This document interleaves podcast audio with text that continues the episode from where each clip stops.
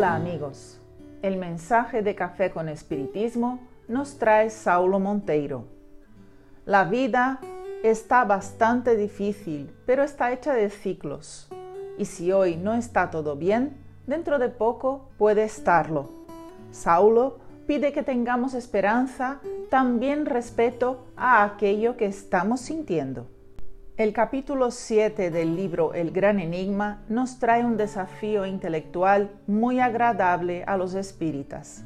Se trata de definir el papel de Dios en la tesis de la doctrina de los inmortales. Siendo una filosofía nueva, pese a tratar de fenómenos que siempre existieron, es muy natural que el pensamiento espírita aún esté en plena construcción dentro de nosotros. Kardec nos alerta incluso al hecho de que el espiritismo es progresivo, es decir, él está siempre construyéndose, avanzando, creciendo. Y es así dentro de nosotros también. No está totalmente hecho, se está preparando, es muy justo. Y tú y yo, que todavía estamos consolidando el espiritismo, llegamos juntos a una bifurcación que se impuso a León Denis en el inicio del siglo pasado. Había dos grupos que se confrontaban en lo que se refiere a los estudios del espiritismo. El primer grupo creía necesario dar al espiritismo un carácter principalmente experimental, a consagrarse exclusivamente al estudio de los fenómenos, a descuidar lo que tiene un carácter filosófico una tendencia a rechazar todo cuanto pueda recordar las doctrinas del pasado para acantonarse en el terreno científico. En estos medios se tiende a apartar la creencia y la afirmación de Dios como superfluas, o cuando menos como siendo de demostración imposible.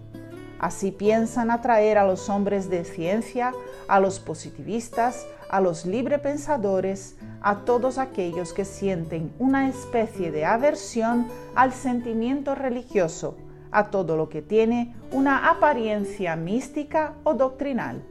Como vemos, para este grupo, la doctrina espírita es exclusivamente una ciencia de observación, que en nada se tiene retenida a los principios religiosos, no siendo por lo tanto útil abordar el problema de Dios.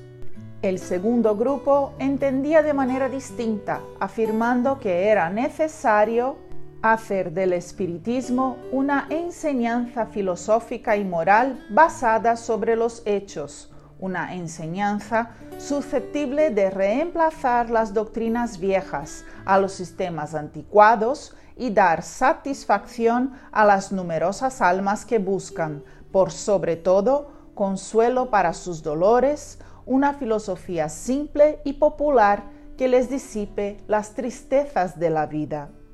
Para este grupo, la experimentación psíquica ya no es algo nuclear, una vez que lo más importante de la doctrina serían las consecuencias morales, capaces de atender a los corazones y marcar a cada uno de nosotros con sus propósitos de superación y progreso.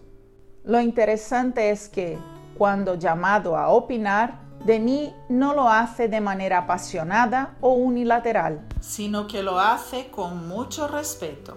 Y dice Denis, se ven de una parte y de otra a hombres sinceros y convencidos a los cuales por sus cualidades nos complacemos en rendir homenaje y se pregunta, ¿por cuál deberíamos optar?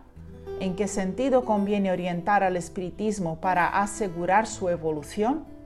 Amigos míos, vale la pena leer a León Denis, porque de ahí en adelante él hace una síntesis perfecta de esta cuestión.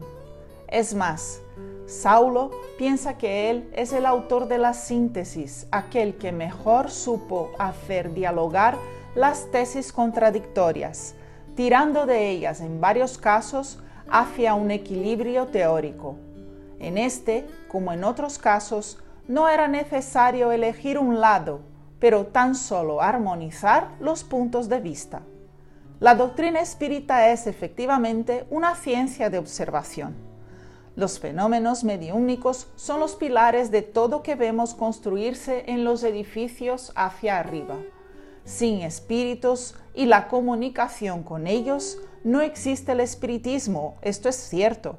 Por otro lado, si nos concentramos exclusivamente en la fenomenología, no conseguimos ver sus consecuencias filosóficas, que son, al final de cuentas, el abrigo para el pensamiento y la conciencia humanas. No necesitamos ni debemos abandonar la ciencia que hay en el espiritismo. Sería una equivocación que nos colocáramos exclusivamente en el campo de la religión. Vale recordar sobre esto que Kardec no entendía el espiritismo como religión, pero como un conjunto de principios filosóficos con consecuencias morales y moralizadoras y que son retenidas justamente de la comunicación con los muertos. Por otro lado, no es posible negar que una de las grandes búsquedas espíritas es por la idea de Dios, que coincide con las cuestiones religiosas de todos los tiempos, que también se apoyan en la creencia de un creador.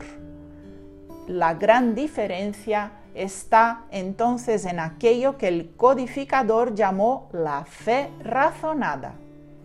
¿Has parado a preguntarte qué significa este término? Nosotros no creemos en Dios simplemente porque alguien nos lo dijo o porque creer nos consuela. Creemos como consecuencia de razonamientos, encuestas, investigaciones, lógica y otras disciplinas en el campo del pensamiento humano. Y como hemos visto en nuestra lectura conjunta del gran enigma, nosotros ni siquiera creemos en Dios. Nosotros sabemos de Dios. Y para León Denis, dos cosas son necesarias para ver espiritismo la perspicacia de la observación que podríamos llamar de curiosidad intelectual, querer saber siempre más, no contentarse con las respuestas hechas, ir más allá y un poco más, siempre. Pero también necesitamos de una inspiración, de, las perspectivas superiores, de la sensibilidad en el campo del sentimiento, de manera a crear en nosotros un ideal. Pero ¿Qué es un ideal? Es la perfección. Dios, siendo la perfección realizada, es al mismo tiempo el ideal objetivo, el ideal vivo. Un fuerte abrazo a todos y hasta el próximo episodio de Café con Espiritismo.